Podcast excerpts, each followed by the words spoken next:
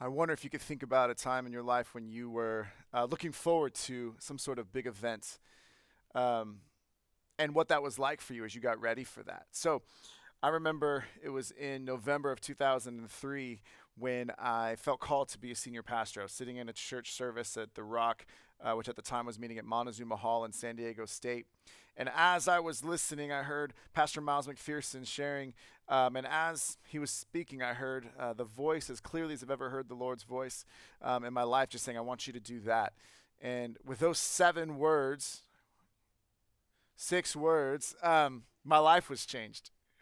And I remember thinking about that event of, oh, that's going to be amazing when I get to be a senior pastor. So the process to do that was I went to schooling. I started volunteering at my old church. Um, I got hired on as a part time youth pastor. Then I got hired full time. Then I started working in college ministry. Then I started working with small groups. And then I started being a campus pastor. And just the process took, you know, a whole time to get there. And then I remember praying about and pursuing become a senior pastor. I remember coming here and and here receiving the job offer and driving home and thinking, "Oh my gosh, this is happening. The event is going to take place. There's been a big process behind me, but it's going to happen." And then you get there and you get excited about things. And all of a sudden you're kind of like, "Now what?" Like, what do I do? I've, I've had this event that I've been looking forward to for so long. And then the question is, now what? What, what do I do? There's been a big process beforehand. But now, what steps do I take? Maybe, maybe for you, it's not landing a dream job or a, a calling such as I've been blessed to do. Maybe it's a, a, marriage, and you're planning for the wedding. You have the wedding day, and then all of a sudden, you know, you think about the wedding day's over, and now you're married to someone, and you think, now what? How do we have a, a an honoring, God honoring relationship, a marriage? Maybe for you it's school. You wanted to get to a certain school, you wanted to get to a certain university, and, and you built up to that and you got the acceptance letter. That was the event. And then you think, now what? Maybe it's myriad different things. Maybe it's a trip you got to go. I mean, there's so many different options, but you think of an event in your life in which you were building up because there was a process to get there. You got there, it happened, and then you think, now what? What do I do with this? Because as a culture, we often prioritize the event over the process. We tend to have a goal that we want to reach without acknowledging the discipline it takes for that goal to be reached. We think about something that's far away without noticing how many steps we need to make to get there starting today. And so I bring all of this up because in a few moments, as we dive into God's Word together, we're going to talk about the events in which thousands of people came to know Jesus in the book of Acts, chapter 2.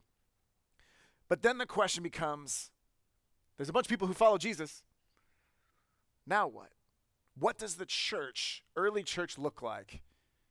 And as a senior pastor who has the honor of leading such a great church, we ask, now what? What do we do with the orthodoxy, the right belief that we've taken this these past few weeks to look at, and how that leads to orthopraxy, the right praxis, excuse me, right practice.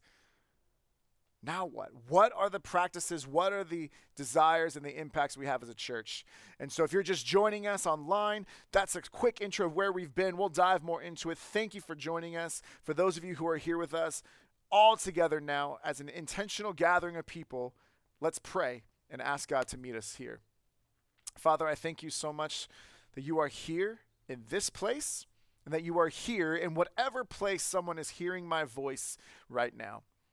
Lord, we thank you that um, we can intentionally gather together as the ecclesia, as not just a church building, but the intentional gathering of people who are coming together under your name. So we're doing that online and in person today, Lord. We thank you for that. And God, I pray that you would meet each and every one of us where we are, yes, locationally, but Lord, also relationally, emotionally, spiritually, physically. Meet us here, Lord, as we think of where we are now and must ask ourselves the question now what? What's the process to get us to wherever you have us in the future? So as we dive into your word, Lord, I pray that I would decrease, that you would increase, that you would speak in a personal, powerful, impactful way to each and every one of us. We love you, Lord. It's in Jesus' name we pray. Amen.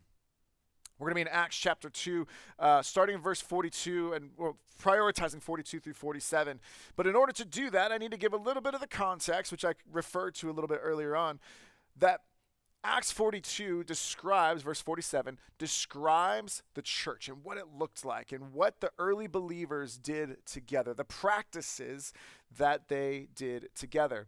But the events, the, the, the big life changing thing that we often spend a lot of focus on is, is what happened in Acts 2 1 through 41, in which Pentecost happened, which meant that the, the, the Spirit of the Lord came down upon the apostles, that they went out into Jerusalem and they started preaching in other people's native tongues to, so that people could understand the gospel. And Peter starts preaching. And this sermon is the kind of sermon that as preachers we want to have. We want to be able to share where the Spirit of God is moving, that it's incredible that people are responding. And the people respond in verse 37 and they say, they were, or talks about 37, excuse me, we are cut to the heart. They were cut to the heart by the power of the gospel, the life, the death, the resurrection of Jesus. They were cut to the heart. And then verse 38, they say, What must we do to be saved? And Peter responds, Repent and be baptized. And then in verse 41 talks about how then thousands were added to their number, their number being the number of believers that were part of the church now. Thousands were added that day. There was the event. There was the big buildup. There was the whole process of God's church, the Holy Spirit coming down, people finding out about who Jesus is. That was going to spread now across the nations because the people who came from different nations and found out about the gospel were going to go back to their homes. And all of a sudden, the event happened. And then the body of Christ had to ask the question now what? What's the vision of what the church looks like? And so we're going to take some time to unpack verses 42 through 47 and looking at a few um, dynamics, a few, a few, um, not necessarily markers, because uh, Dan Lewis used the word markers of maturity last week, so I can't use that word again. But you know, some different symbols or ideas that point us to the fact that of what the Acts 2 vision of the church is. And so the first one that as we look at as we start to read in Acts 2:42 talks about how the first idea of Acts 2 vision is that the believers were fully devoted. They were fully devoted. If you want to take notes, uh, feel free to do so. Fully devoted will be the first one that we have here. And it talks about this in verse 42. They, again, they being the number that were just added to the believers, they devoted themselves to the apostles' teaching and to fellowship, to the breaking of bread, and to prayer. There's a few of those points, uh, you know, that in and of itself could be a, a, sermon. That in and of itself could be a series. I mean, th- this this text is so rich with orthodoxy leading to orthopraxy, what the right practices are, that it's so rich. But I want to spend just a few moments looking at a few of the things to be devoted to. That the first one is the idea of the apostles' teaching, the fact that the apostles were preaching the God, God's word that was based off of the Old Testament, so it was based on the written word as well as the spoken word, and that it was truth spoken in love. That they were devoted to hearing the teaching, the proper teaching of the gospel, the life, death, resurrection of Jesus Christ. And it's important to note that because for them, when we when we think of okay, I, I want to be devoted to the God God's word being taught. That often means attending services either online or here in person. It often means maybe listening to other podcasts or doing your own Bible study with listening to other pastors or small group leaders or things like that. It, it implies this this uh, this this idea of being able to really be focused. I really want to devote myself to, to, to what is being taught, which is awesome. But back then, in the Acts 2 church, it wasn't simply just my, my, my personal privatized faith. It was the idea of being devoted to the apostles' teaching me- meant that when Peter goes out and he preaches, and John preaches in Acts 3 and 4, and they get arrested, and they know I'm associated with them now as a believer, as a fellowship of the believers. Now, all of a sudden, I, I am I going to stay devoted to the message of the gospel that's changed my life, yet the people preaching it are in jail? Am I gonna am I gonna flee from my faith? Or am I going to stay devoted to the gospel regardless of what happens? Our faith is personal, right? It's between us. I have a personal relationship with Jesus Christ, but it's never meant to be private. It's never meant to be privatized or separate to the point where it's, oh, you know what, you do you do you in the church. You know, this is I, it's just me and Jesus. We're good. You and Jesus can still be good, but we love God and we love others. We need to fulfill the 50 different times in the New Testament when it says the one another commands to love one another, pray for one another, serve one another, bear one another's burdens, forgive one another. I mean, we cannot do a relationship with God on our own. So we, we pull this all back to recognize that it's not about just our, our private relationship. It's uh, the apostles' teaching is something that we are devoted to. That we're devoted to God's word being taught. And so I would ask that whenever any one of us preaches here at the church, that you would just be praying for those of us that God has called into ministry or has called to teach. Because teachers are held to a higher standard, and I recognize that. And so pray for us as we receive from the Lord, but pray for us that we may be able to share what God wants and that you'd be able to receive, that we'd be able to grow together.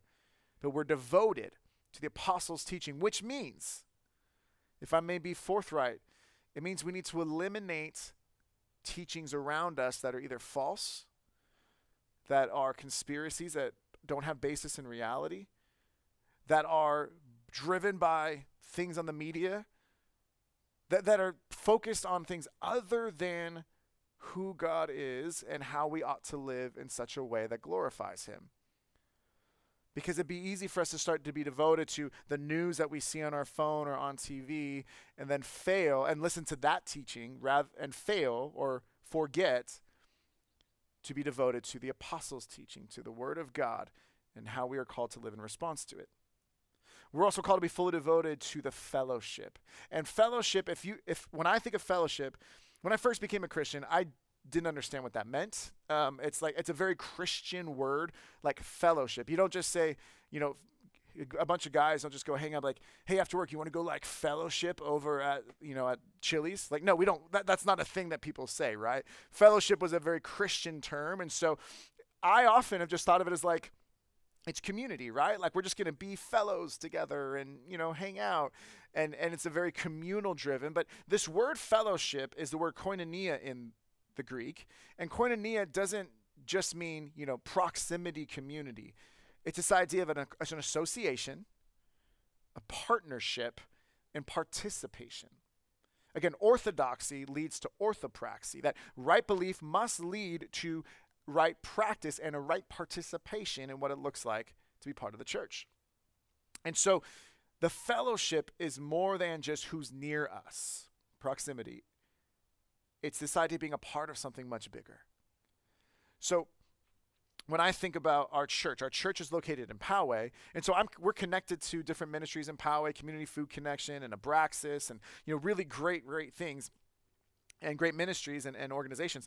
But you know, it's not like we all come together as Poway necessarily, and and you know we have a connection with our community there. Yes, they're our neighbors, and we are fellows with them in that regard. But when we talk about a, act, um, participation, partnership, and association, we have an association with our city. However, we may have a stronger association with believers in different cities, right? Like that's what unites us more. That we have more in common with uh, a fellow believer who's in India through North India Christian Mission or through uh, Mashoka Valley or Hippo Valley Mashoka Village in Zimbabwe. We would have more in common with them because we have what's most important that's in common with them our relationship with Jesus. So, because that is true, our association, our fellowship is not just those nearest, it's the being part of something much bigger and being set apart for that. So, this past week, or sorry, yesterday, excuse me, yesterday we were part of We Pray San Diego. We did this in June, in which we prayed. Um, uh, over several different things. We did this uh, in September, in which we specifically focused on praying for schools. And then yesterday, January 30th, we prayed for hospitals, for frontline medical workers, for those affected by COVID, for families who are, you know, missing their their um, loved ones and can't visit them, and those who have mourning the loss. We we prayed specifically over that over the past, um, you know, over the past uh, yesterday, and you know, we have a, an association, we have a partnership with other churches to lift hospitals up in prayer. And through that partnership, that, that event yesterday, there were over 1,800 people that clicked on, individual people that watched. There were over 200 people that asked to find out more info about a church, one of which was ours was listed because we were part of the partnership in the association. We had um, over like thousands of people praying, 24 different churches that were partnering, 17 different hospitals that were prayed for, and 72 people watching online who gave their lives to Jesus for the first time. Which is incredible. This is an incredible thing, recognizing that people are praying for their hospitals nearby, and people would come to know Jesus through that.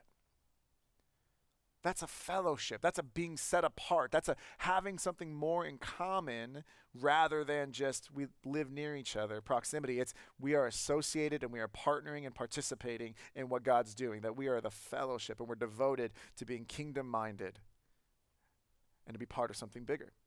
Not just our church, but the church. Then we're also talking about you know being devoted to the breaking of bread and, and spending time together, eating meals together. We'll, we'll touch on that a little bit more in a few moments. And then being devoted to prayer. And so that's something that we we always need to keep doing, but they did that together and they did that individually. So they were devoted, we're fully devoted to those four things. And again, we could spend a whole sermon, a whole series on each one of those. But what I want to do is is to keep moving forward as we look through the verses. So the next verse says this, verse 43 says everyone was filled with awe at the many wonders and signs performed by the apostles. We sang the song earlier, faith and wonder, acknowledging just this this the awe that's talked about 43 is, is almost like a fear, like you're awestruck, like you're so um, caught off guard. They were, they were so caught up and caught off guard, so in awe of what God was doing through the apostles, of the signs and the wonders. And we sang about that a little bit earlier. But then verse 44 hits us on our next point here, where it's not just about um, it's not just about having being fully devoted, but to have uncommon unity with one another in the church. Verse 44 says, All the believers were together and had everything in common. That is a um, that is a very uh, how do I put this? Um, that's a very strong statement, right? That everyone had everything in common. Have you ever been in a room with two people in which you had everything in common. Right? There's always something, but what does this say? This talks about how we need to have an uncommon unity, that we need to be able to stand out with other believers because what unites us, our relationship with Jesus, supersedes anything the world would use as an identifier that would divide us. So, we would have everything in common doesn't mean we have to agree on all of the same stuff nowadays, but it means that what matters most unites us. Our relationship with Jesus unites us. Doesn't matter who we voted for, doesn't matter where we came from, doesn't matter where we work, it doesn't matter what school we went to, it doesn't matter what we do for our hobbies, it doesn't matter what our nationality is or our country of origin or eh, these things don't matter as much as do we have Jesus in common? Because if the answer is yes, then we have we can strive for an uncommon unity. The kind of unity that people who are outside of the church who don't know Jesus would look and say, all you guys look different, you act different, but what is it that makes you the same? Or what makes you united? Well, it's Jesus because a relationship with Him is more powerful to unite than all other things are to divide. That there are people who don't follow Jesus, and part of that might be because they see division amongst the churches. How come this denomination is attacking this denomination? Don't you both love Jesus? And if that's true, well, then clearly, from another outsider's perspective, clearly Jesus must not make a very big difference because you're more focusing on what you're fighting about rather than who you're for. We need to have uncommon unity, which is not the same as sameness, right? We learned about unity last week. That sameness means you have an orchestra where everyone plays the flute. It'd be boring and high pitched, and you know it wouldn't it wouldn't move us the same way. Unity means that we all play the instruments, we all use the gifts, we all become the God's versions of who we've been made to be, and we do so in unison, in harmony with one another. Because when all the pieces of an orchestra come together, the sound is fuller and richer than if any individual piece on their own. It's not sameness, it's harmony. We have uncommon unity as something that we strive for as a church. The next thing that we talk about is not just that we have uncommon unity, but that we also strive for selfless generosity. Verse 44, excuse me, 45. They sold property and possessions to give to anyone who had need. That one, that meant that they had to be aware of people's needs, which meant that they had to stop and listen and, and find out who was in need. But then they would sell their properties. They would go over and above in finding ways to think not how much of my money and possessions can I hold on to so that I can survive, but how much can I give away so that others can thrive. That generosity or excuse me, greed gives way to generosity at the point of surrender to Jesus. That Francis Chan, I, I heard him quoting someone else, I, I forget her name, I think it's Amy Carmichael, I could be wrong, but the quotation said, You can give without loving, but you cannot love without giving. That we are made in the image of a giver God, a generous God. We follow a Savior who selflessly laid down his life, that he knew no sin but became sin, so that we might become the righteousness of God, that he came down. That the, we had that we need to have the attitude of Christ, who being in the very nature of God, did not consider equality with God something to be snatched or grasped, but made himself nothing, taking the very nature of a servant and being found in human likeness and being found in appearance as a man, he humbled himself and became obedient to death, even death on a cross. And that beautiful picture we just quoted from Philippians 2 5 through 8 talk us about the generosity, the selflessness of Jesus, of giving his life so we may have eternal life. Now, uh, at my previous church, we had an event that we would do every Christmas uh, for several years called a toy store, in which there would be um, in the same way that people needed to be aware of the needs, the church needed to be aware of the needs and acts to help, that there would be other there'd be local schools that we were connected to that would share names of families or of kids because of their circumstances that would not be able to afford Christmas gifts. And so they would give the names, the, sc- the schools would give the names to our church, and then the church would then say, okay, we need this amount of um, gifts for a boy between the ages of 8 and 11 and this many for a girl between 4 and 7 or whatever the whatever the breakdowns were and we would every year people would buy the they would take a tag to say this is what I'm going to bring they would bring it there and so by the night of the two nights of the toy store our auditorium, our, our sanctuary at the church would be lined with shelves that were filled with toys. Kids would be able to have a, a, families would be able to have a host from our church, someone who would walk through with them. They'd be able to get a meal if they wanted. They'd have hot chocolate uh, and s'mores. They would walk through with them, and the kid would be able to walk in and would see the uh, the shelves lined with toys and would be able to pick a toy that they wanted. And then they would the family would take that toy bring it to members of our church that would wrap it all nice so that they would have something to open up on Christmas Day. And I give you the background because there's a story that happened. One of the um, one of a college student had shared how a few years before he was one of those boys. He was one of those kids whose name was brought up as someone who could use a Christmas gift he went to the toy store, had a host that walked through with him, was kind to him and warm and welcoming, not pushy, like come to service, come to service, but genuinely wanted to get to know him and then invited him to service. That he felt so much love and how he felt that it was uh, just such a, a, great thing. He and through the generosity of that of the church members saying, "Okay, we'll buy toys to help kids in need and to provide Christmas gifts." He started coming to church he gives his life to the Lord. And then a few years later, at the time of his writing of the story, he then was no longer one of the kids that was going to be needing the gift. He was now become one of the hosts that was going to walk with other families.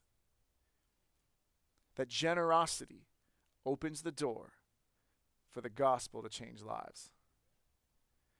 So, selfless generosity means that we think of, again, not how much can I hold on to so that I can survive? Or how much can I give away so that others can thrive? So we continue on. Not only do we have become fully devoted, not only do we have uncommon unity, not only do we have selfless generosity, but we also talk about having intentional community. Intentional community. Every day, verse 46, every day they continued to meet together in the temple courts. They broke bread in their homes and ate together with glad and sincere hearts. You notice the word together used a couple times in that verse, and then it's also used a little bit earlier in this section. This togetherness is something that is honestly if not the one of the hardest parts about the pandemic is that we're not able to invite people into our homes as we once did. That as a church, we're not able to have the potlucks that we once had. We were not able to break bread together in the same way, but that's all the more reason why we need to be intentional to have community. It is in our isolation that our need for others is all the clearer. It is in our loneliness when our need for friendships is all the more obvious. So intentional community is used because it's not just a the type of community where we can kind of show up somewhere and say hi to one another and then be like, oh, I experienced community. No, no. This kind of a community is one where you invite someone into your home. Yes, they met in the temple court. So there was a large community that is mentioned there, a large gathering. But there's also the inside your homes gathering. So this was something we had they had to be intentional about. In the same way, that we need to figure out ways to intentionally be in community, whether that's a small group via Zoom, whether that's a prayer time that is distanced outside, whether it is phone calls, whether it's texts, it's intentionally still reaching out and intentionally being part of a community. Because if we're, what we're seeing is the numbers of people who are attending the church or a part of our church services are, are smaller. They are. They're smaller than what they were before. And part of that, and the concern as a pastor, as a shepherd, is how much of that is happening because people are no longer intentional about being together. How much of that happens because people fall out of habits and then lose community. So they don't have people to encourage them, pray for them, come alongside them.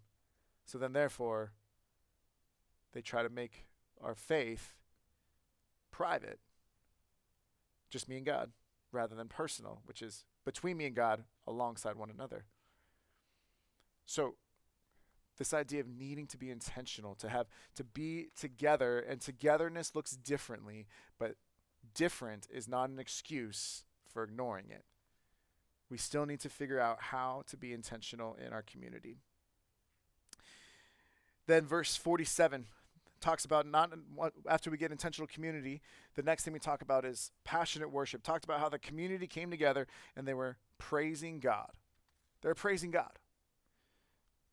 Remember, in Acts, there wasn't always just good stuff going on in their lives. People were being persecuted. People were being arrested. They were praising God. There were thousands added to their number and they're praising God. And then there's difficult things and they're praising God with glad and sincere hearts. That coming up in the next five weeks, after, you know, starting next week, we're going to start a series called When God Doesn't, which is going to go through five different um, aspects of the, or five different weeks through the book of Habakkuk and asking questions or addressing issues like when God doesn't seem fair, when God doesn't make sense, when God doesn't stop evil, when God doesn't show up and wrestling with these questions through the story of the book of Habakkuk. And we bring it up because even when there are those difficulties, we are still called to praise God. That our praise for God is not contingent upon the quality or our own contentment with our circumstances. That our praise for God is because of his character and who he is not because of how nice things are going in our lives currently.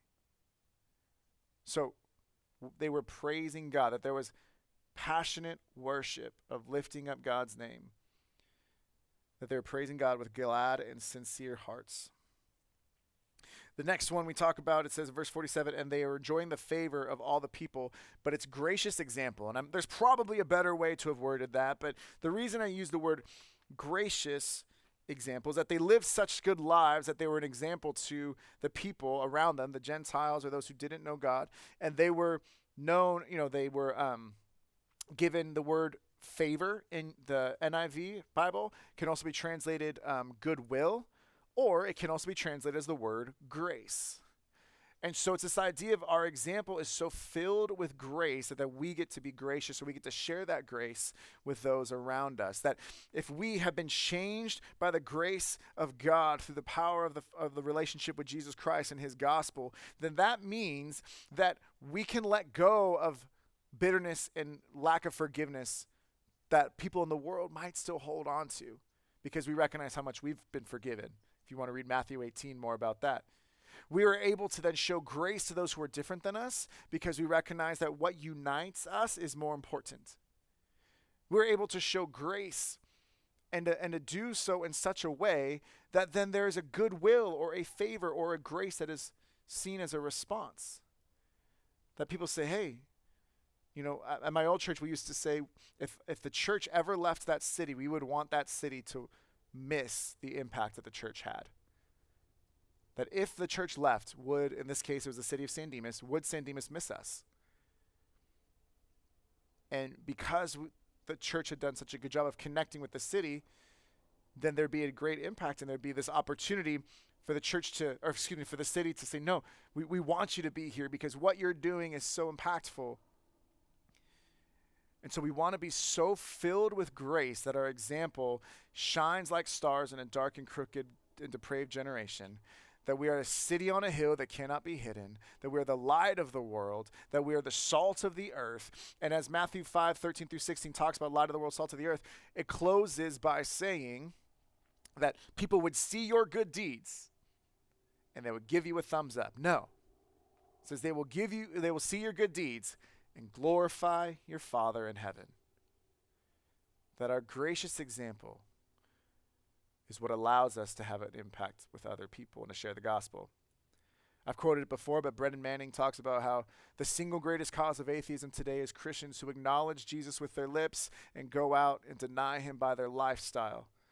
That is what an unbelieving world simply finds unbelievable. May our example be so grace filled because Jesus has poured in grace into us that we are able to share that grace with others. And to be clear, Jesus came in grace and truth. So grace doesn't mean we ignore truth. John 1 talks about he came in grace and truth, right?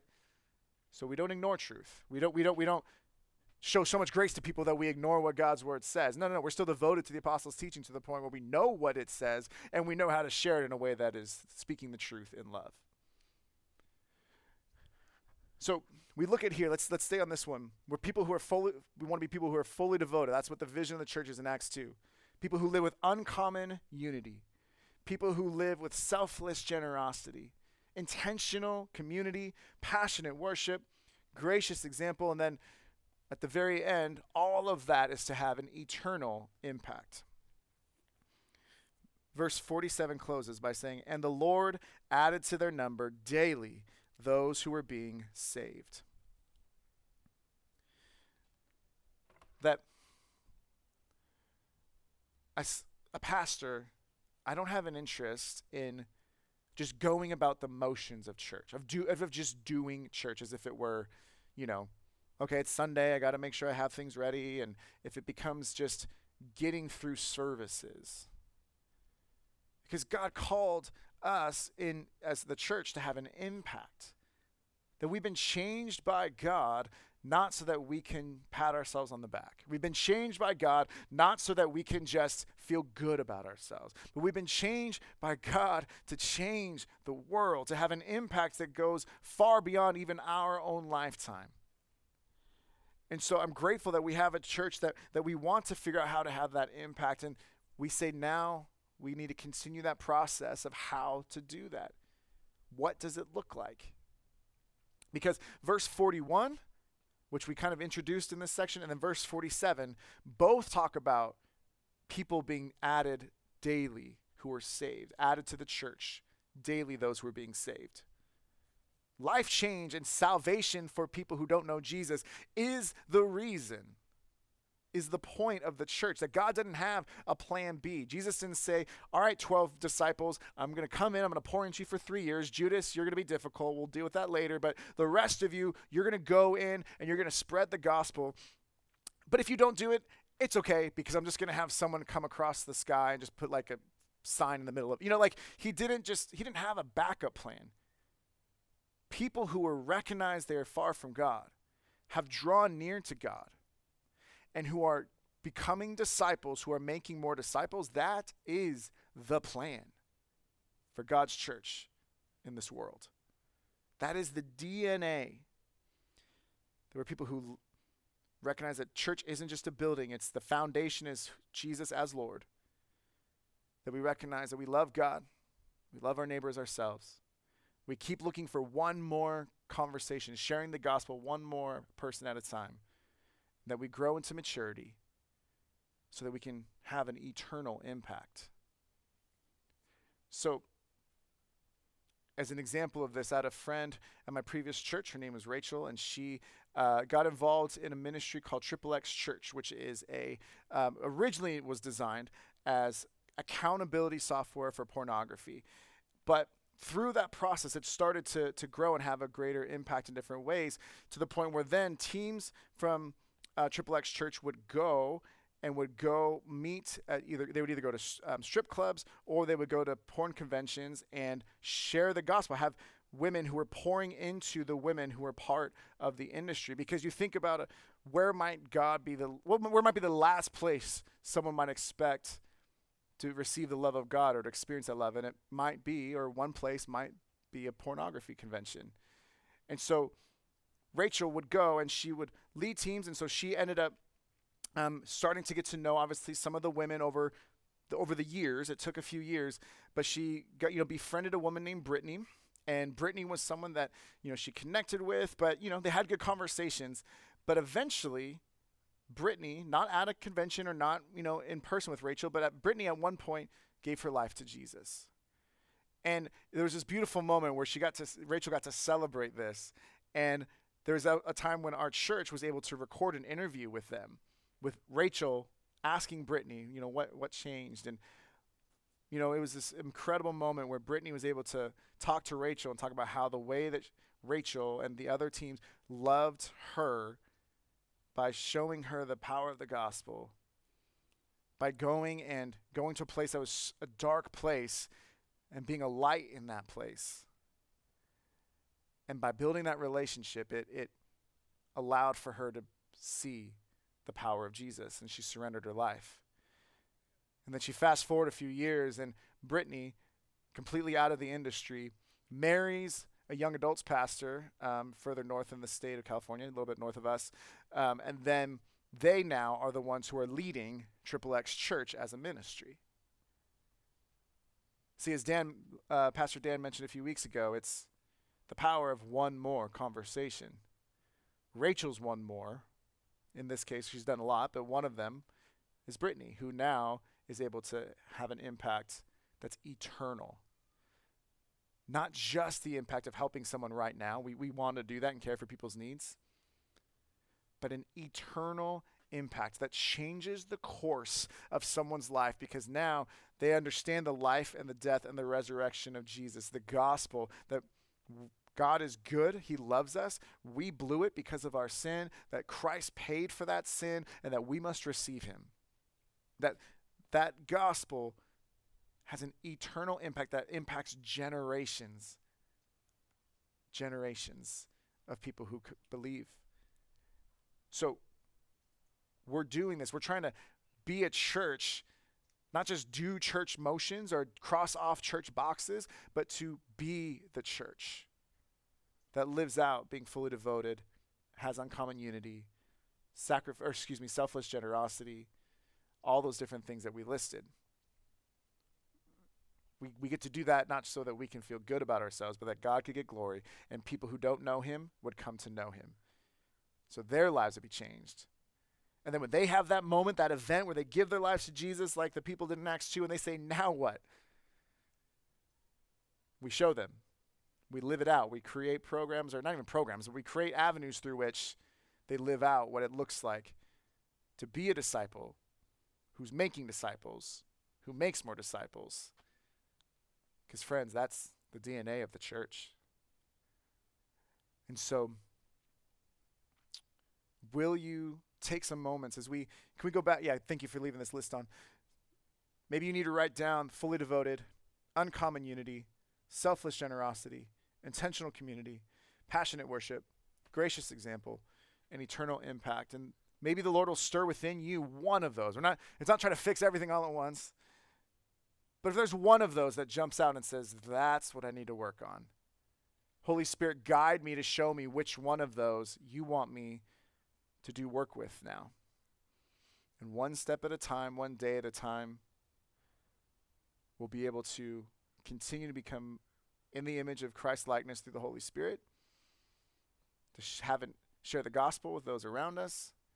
And that we're not just doing church, but we are the church who are disciples, who are making disciples, who make disciples. To have an impact that lasts not just for a lifespan here on earth, but for eternity in heaven. Father, we thank you so much for who you are, God, and I thank you that you are, um, Lord, I thank you that you trust us with your church. That is, uh, we know that church isn't perfect. We know that we are not perfect. We know that church can be messy. It can be um, hard to navigate and live out these different elements we discussed today. We can struggle with it. We can, um, though we know it, it can be messy. I mean, again, we saw within even your disciples that it wasn't perfect. But Lord, it's sometimes in the messiness that your grace and your power is most evident. Because only you can take a mess and move it into a message for your gospel. Only you can take a test and make it into a testimony. Only you can fill in the broken places in our hearts and souls and fill it with your love and your grace and your truth. Only you can heal the wounds that no one else sees. Only you can move in such a way that we may be able to have an impact because the Lord, you are the one who adds to the number of people being saved, but we have the honor to partner with you, to be in koinonia partnership, fellowship with you as you do so. So, God, thank you. Stir within us ways for us to grow. And we pray now that we would continue to have an impact eternally for your kingdom. In Jesus' name we pray. Amen.